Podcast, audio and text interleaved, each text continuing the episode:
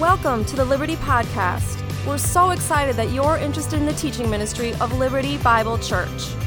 We're a multi site church that exists to share the love of Christ across Northwest Indiana. If you're looking for a church home, please check us out at our website, findliberty.net. Thanks again for joining us as together we're transformed by the teaching from the Word of God. Uh, well, good morning and welcome to Liberty Bible Church. Uh, my name is Tim. I serve as one of the pastors uh, here. In a moment, I'm going to go to Luke 5 uh, for our sermon for this morning. Uh, but first, uh, before we do that, I want to I want to pray and just briefly address what happened this week in our country the, the shooting in Nashville at a, a Christian school and a church. I have two thoughts I want to lay out and then pray and then move into the sermon. Uh, the first is the events of this week is a reminder of the dark world in which we live. And as we, as we move into Holy Week, we're reminded Jesus entered into a city knowing full well that city was going to, to murder him. The very city of God's people. That's how dark this world is. These things, sadly, should not surprise us in this world. The second thing I want to speak to or, or, just name is the vulnerability of the realization that it, it, it, would seem that Christians in particular were, were targeted for violence. And of course, Jesus told us we should expect that. And so I want to read his words addressing this dynamic to us and then pray and let his words form and direct our response. Jesus had this to say to us in Matthew 5, verse 43. You have heard that it was said, You shall love your neighbor and hate your enemy. But I say to you, love your enemies and pray for those who persecute you, so that you may be sons and daughters of your Father who is in heaven. For he makes the sun rise on the evil and on the good and sends rain on the just and the unjust. For if you love those who love you, what reward do you have?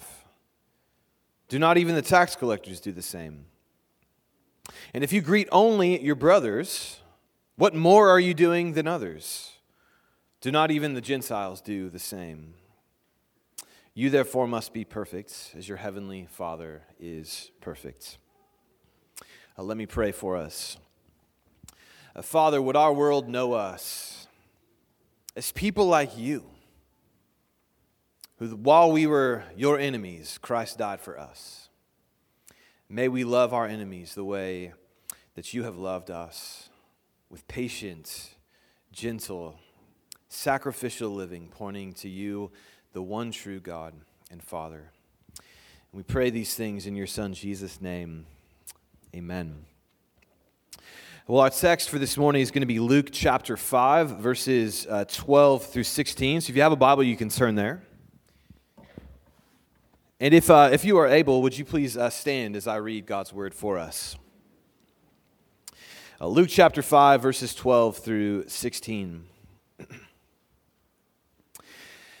While Jesus was in one of the cities, there came a man full of leprosy. And when he saw Jesus, he fell on his face and begged him, Lord, if you will, you can make me clean. Jesus stretched out his hand and touched him, saying, I will. Be clean. And immediately the leprosy left him. And he charged him to tell no one, but go and show yourself to the priest. Make an offering for your cleansing as Moses commanded, for a proof to them. But now, even more, the report about him went abroad Great crowds gathered to hear him and to be healed of their infirmities. But he would withdraw to desolate places and pray. And this is God's word. You may be seated. Jesus is confusing.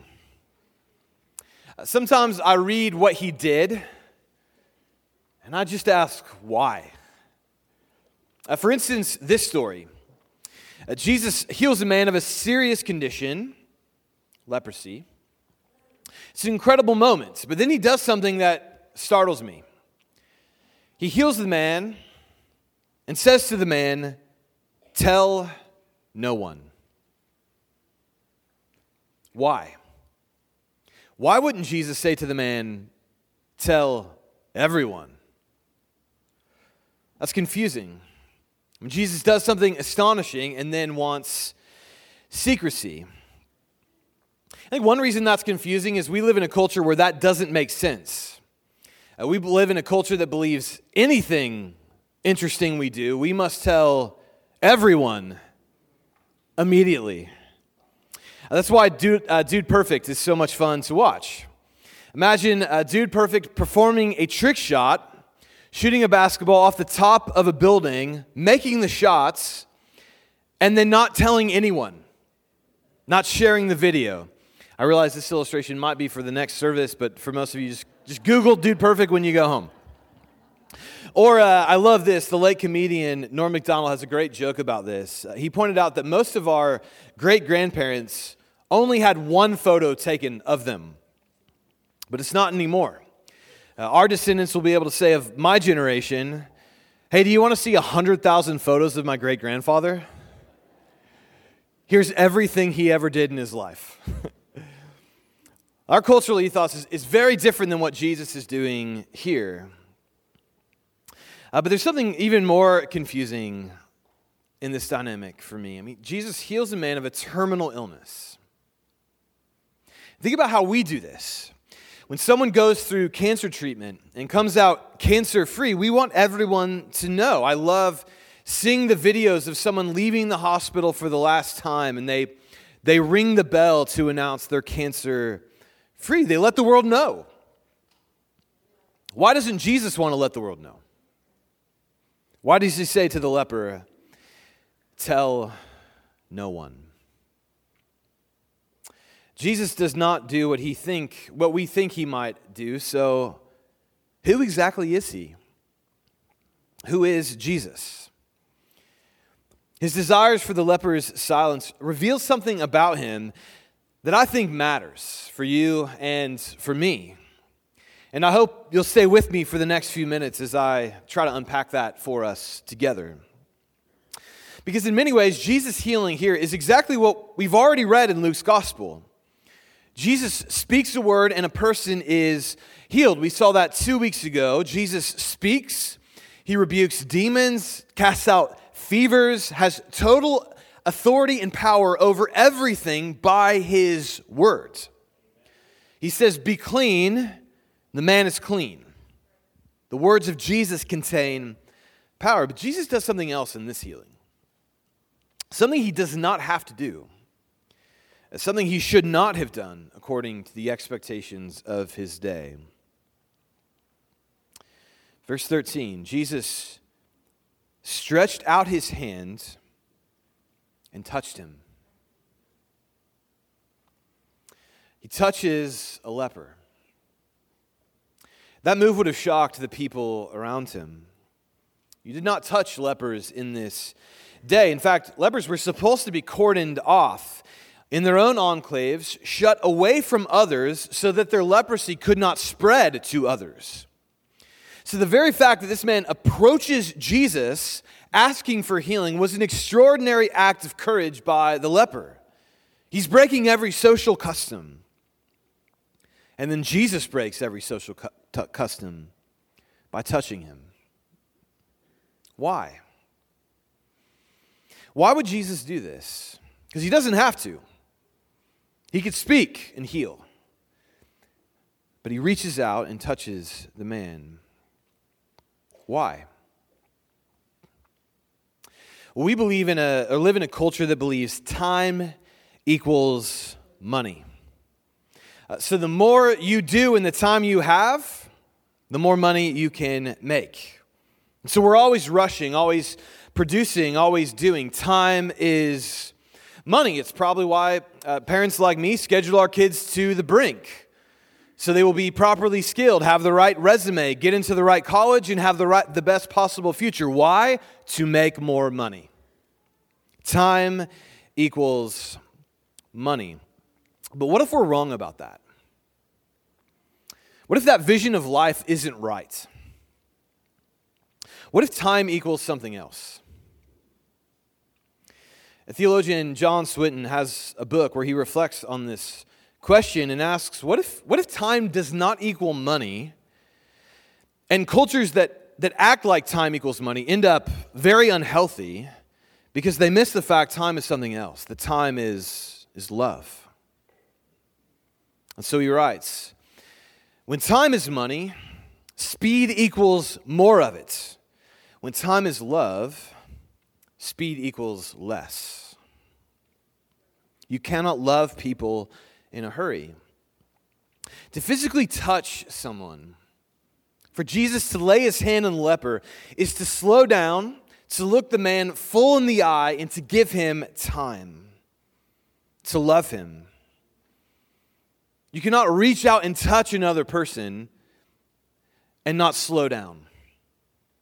Unless you're like physically attacking them, then you try to get out of there. But that's not love. This requires slowness. And so, who is Jesus? Well, Jesus is the one who loves at the Father's speed. One of the reasons why this story connects with me is, is as a father to a son with a physical disability, is that to love my son well, I have to slow down. There are tasks where if I rush through them, what I will be communicating to my son is, I don't want to be with you, I'd rather be somewhere else. But to slow down is to communicate, I don't want to be doing something else with someone else. I want to be right here with you. To slow down is, is to love. And of course, Jesus here is ministering to someone with a physical disability. A leprosy was a physical disability. And once you were infected with leprosy, you were in danger of, of losing parts of your body. Fingers could fall off. Over time, you would have a terrible time moving. White sores would be all over your body. This man's body would have been frustrating to most people who encountered him. His limitations. The only way you could love a leper was to slow down. So Jesus slows down. This is a powerful meditation on, on love, what love is. For Jesus to reach out and touch a man who maybe had not been touched in years by another person. I don't know if this is true, but I've, I've heard it said that the average human being to be uh, joy filled needs four hugs a day. Don't test that out on me after the service. I don't know if that's true. this man would not have been touched for years. So Jesus reaches out to touch him because he knows what this man has not experienced. So he slows down to love him.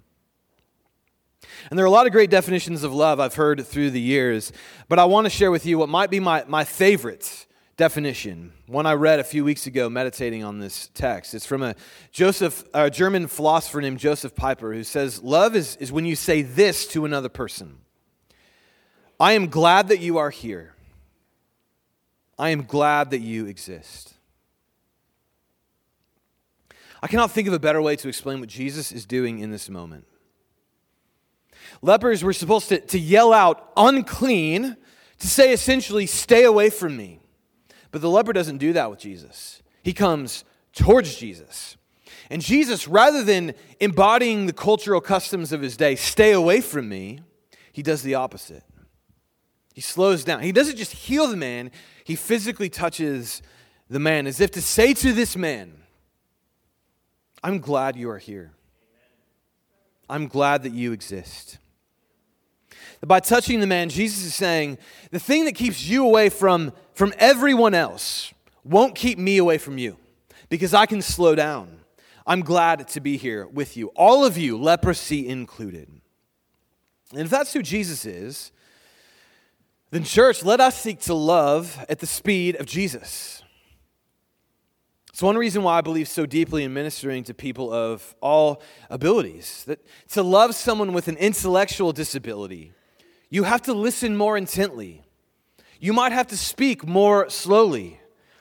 And in a culture where time equals money, let's go is our catchphrase. We are not going to be able to love people who need us to slow, them, slow down because they're costing us money.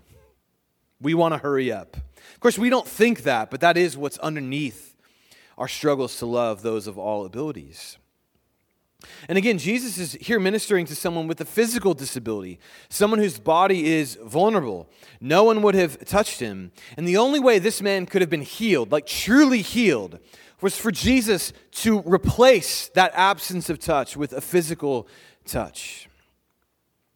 Again, this is how John Swinton describes what Jesus is doing uh, to give generously of one's time, to care, notice, value, and appreciate time, is to adopt the attitude of Jesus and to begin to tune one's body into the cadence of God's time and the redemption of all time. What he's saying is we have to move out of the vision of life that says time equals money and move into a vision of life that's time is love. And that requires us to notice people, to care for them. But that's not just true of people with disabilities. We all need to be loved slowly. It's easy for us to look at a person, determine a snap judgment, and then write that person off because we make assumptions.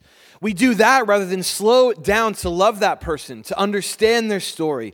Maybe that thing they did that we don't like, that annoys us and everyone else, is a wound from their past. And could we slow down enough, like Jesus, to actually, to actually touch them? to be glad they exist and to understand who they are, and to be someone who contributes to the healing of their wound? Or are we in too much a hurry to love? And maybe this is one reason why Jesus insists on secrecy. He's not interested in fame. He's not interested in recognition. He's not interested in power. He's interested in love. He's living in a different time than us. And so he has to insist with the leper please don't tell anyone yet. I won't be able to love in the way I need to love if the word gets out too fast. Tell no one. I have work to do. I don't know if that's right or not, but, but I do know that's one reason why Jesus touches the leper. He knew how to love. Uh, but there's another reason. Lepers were, were cast out of the community, considered unclean, and, and the assumption and the fear was their uncleanness could get to you, could make you unclean. And so if you, if you got near a leper who is unclean, you're now unclean. And that's what makes Jesus' love of the leper so powerful, is that he receives the man and his physical condition fully.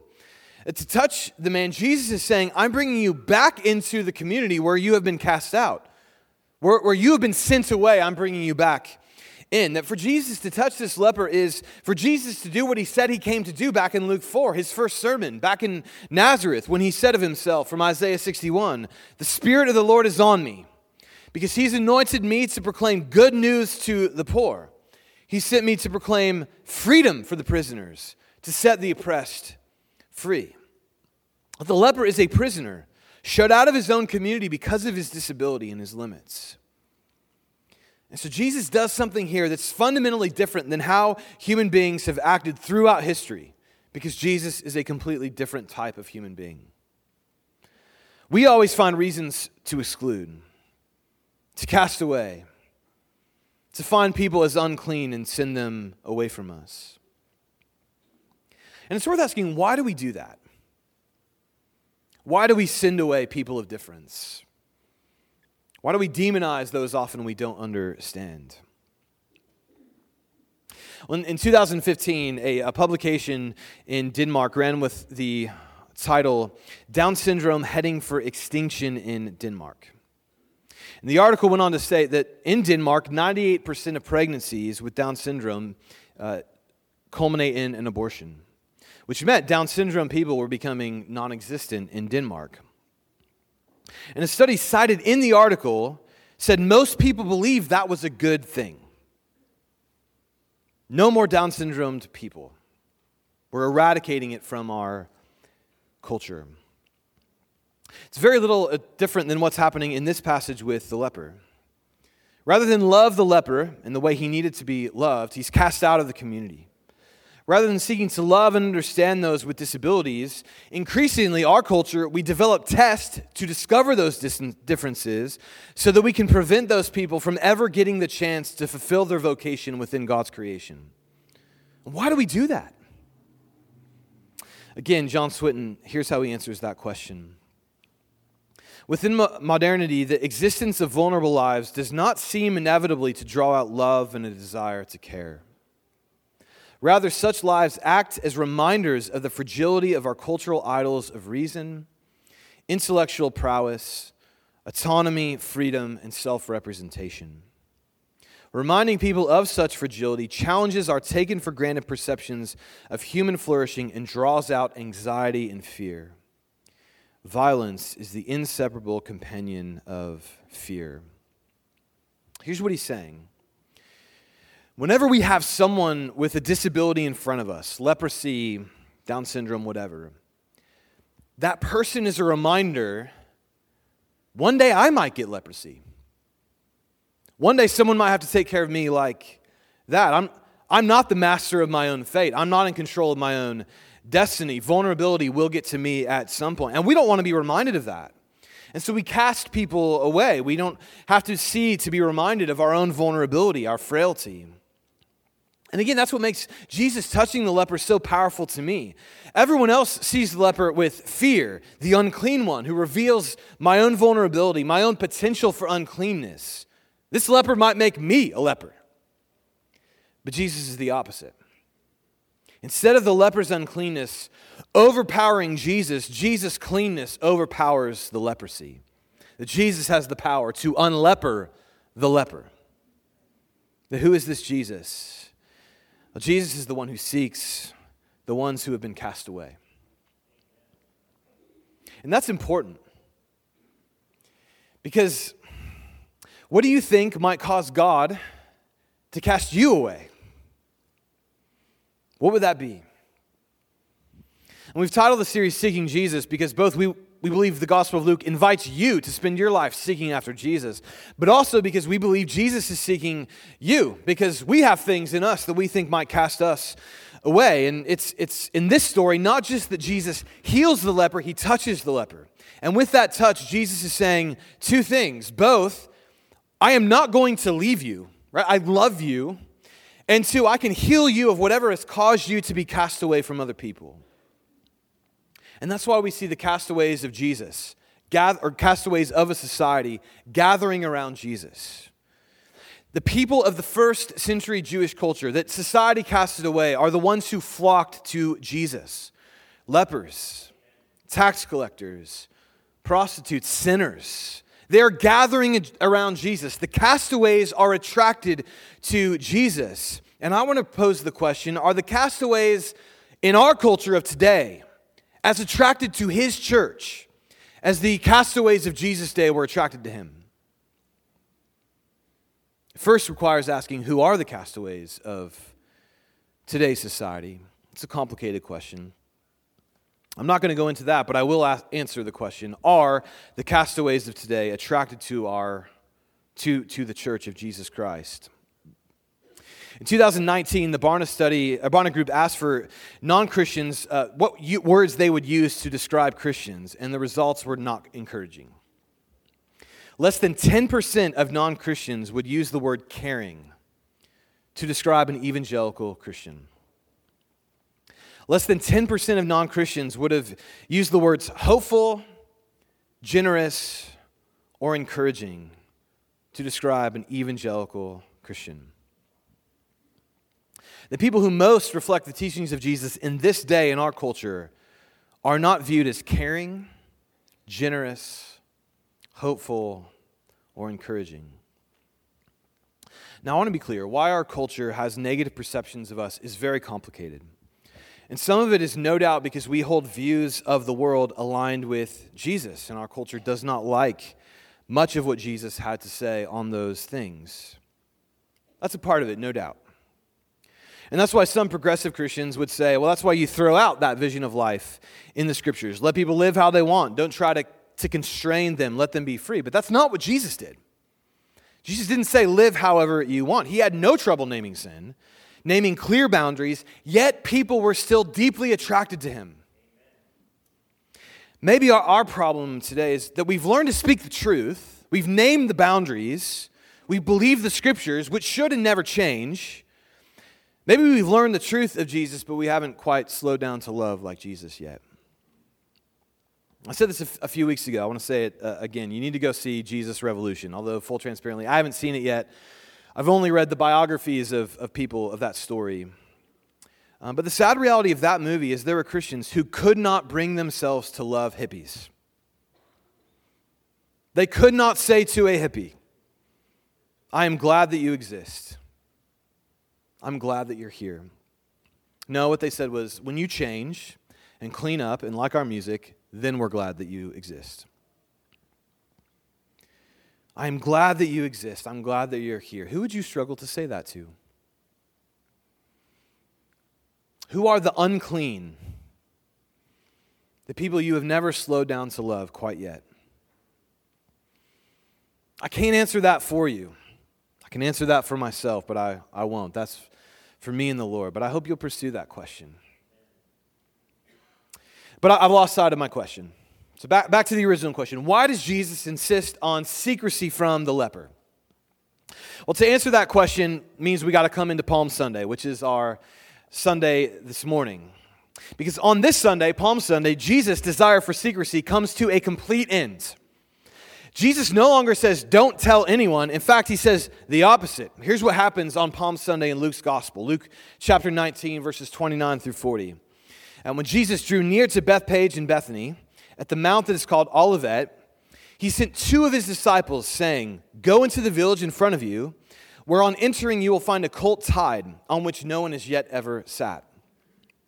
Untie it and bring it here. If anyone asks you, Why are you untying it? you shall say this The Lord has need of it. So those who were sent away found it just as he told them. As they were untying the colt, its owner said to them, Why are you untying the colt? And they said, The Lord has need of it. And they brought it to Jesus. And throwing their cloaks on the colt, they set Jesus on it. And as he rode along, they spread their cloaks on the road. As he was drawing near, already on the way down the Mount of Olives, the whole multitude of his disciples began to rejoice and praise God with a loud voice for all the mighty works they had seen, saying, Blessed is the King who comes in the name of the Lord. Peace in heaven and glory in the highest. And some of the Pharisees in the crowd said to him, Teacher, rebuke your disciples. He answered, I tell you, if these were silent, the very stones would cry out. Now, this is a shift in strategy, right? From don't tell anyone to if you stop, the stones will start. This is a major shift. So, what's going on? Well, Jesus is not subtle in this passage. The first, he asks for a colt, a reference back to the Old Testament, Zechariah 9 9, which is a messianic prophecy. For Jesus to ride this colt into Jerusalem is for him to call out, I am the Messiah. Then his disciples are like, okay, when we untie this colt, the owner is going to want to know why we're taking his colt. So what should we tell him? And it's a little bit lost in translation, but essentially Jesus says to them, You tell him when the king wants a colt, the king gets a colt. The Lord has need of it. You don't question the king, so he's taking the colt. That's what's going on there. Then his disciples start singing Psalm 118 over him as he enters Jerusalem. Psalm 118, it's a psalm about the king of Israel. And Jesus lets them sing it to him. I'm the king, sing me the song. I mean, this is deeply offensive to the religious leaders, so they look at Jesus and say, Tell your disciples to stop. This is, this is wrong. And Jesus says, I, I can't. Because even if they stop, the stones will start. This is different from Luke 5 tell no one. So, what's changed? Why, from the secrecy to let it loose? Sing the songs about me. Well, here's my answer. Uh, most uh, World War historians would say that, that World War II was essentially over after D Day. If you know the story, it's, it's incredible. The, the, the invasion of the beach, followed by uh, paratroopers flying over and then dropping into enemy territory. And so many Allied troops made it behind enemy lines that there was just no way Germany was going to win at this point. Imagine that getting in a plane, flying through German bombs and artillery, and then landing in foreign territory. I believe that's what Jesus was doing in Luke 5. He had come from heaven, landed into enemy territory. Town by town, territory by territory, he's setting prisoners free, cleansing lepers, healing the blind, preaching good news to the poor. And he was not ready for the publicity until he had conquered so much territory, the battle's over.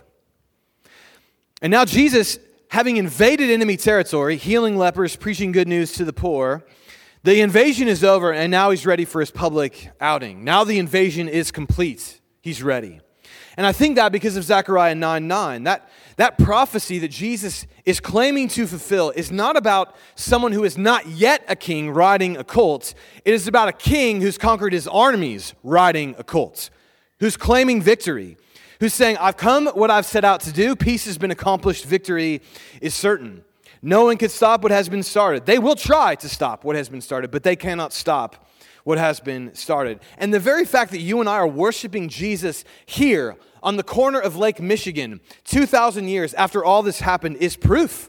Jesus rode into Jerusalem as a king, knowing what he had started back with that leper in Luke 5 will not stop until it's invaded every corner of the globe.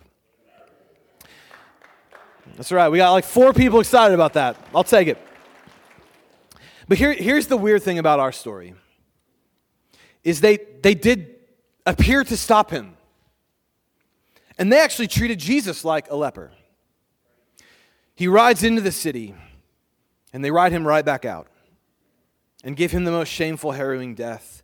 A death that even the Old Testament says should be reserved only by those on whom a, a curse of God rested. But once again, the cleanness, the wholeness of Jesus overcomes the uncleanness of the cross. His goodness more powerful, so that now his goodness has spread into all corners of the world, which means for you and me, whatever we think might keep us away from Jesus, what we think God would cast us out for, Jesus, like he healed the leper, can heal us and you of whatever that is and bring us back in. He has taken the place of the true unclean one cast out of the city so that he could bring you back in. So, what is it that you think makes you unclean? What is it that would, would cause you to be cast out? And I just want to say to you this morning God will not cast you out. Jesus will receive you as you are, heal you, and love you. Let me pray for us. Father, we all need the healing of the leper in our own way. Uh, and so, as as we come, we got our own stories, our own, our own histories. I pray uh, you would use this space now as we sing, God, to be drawn into worship, to receive your healing. We pray all this in Jesus' name. Amen. Thanks for being with us today.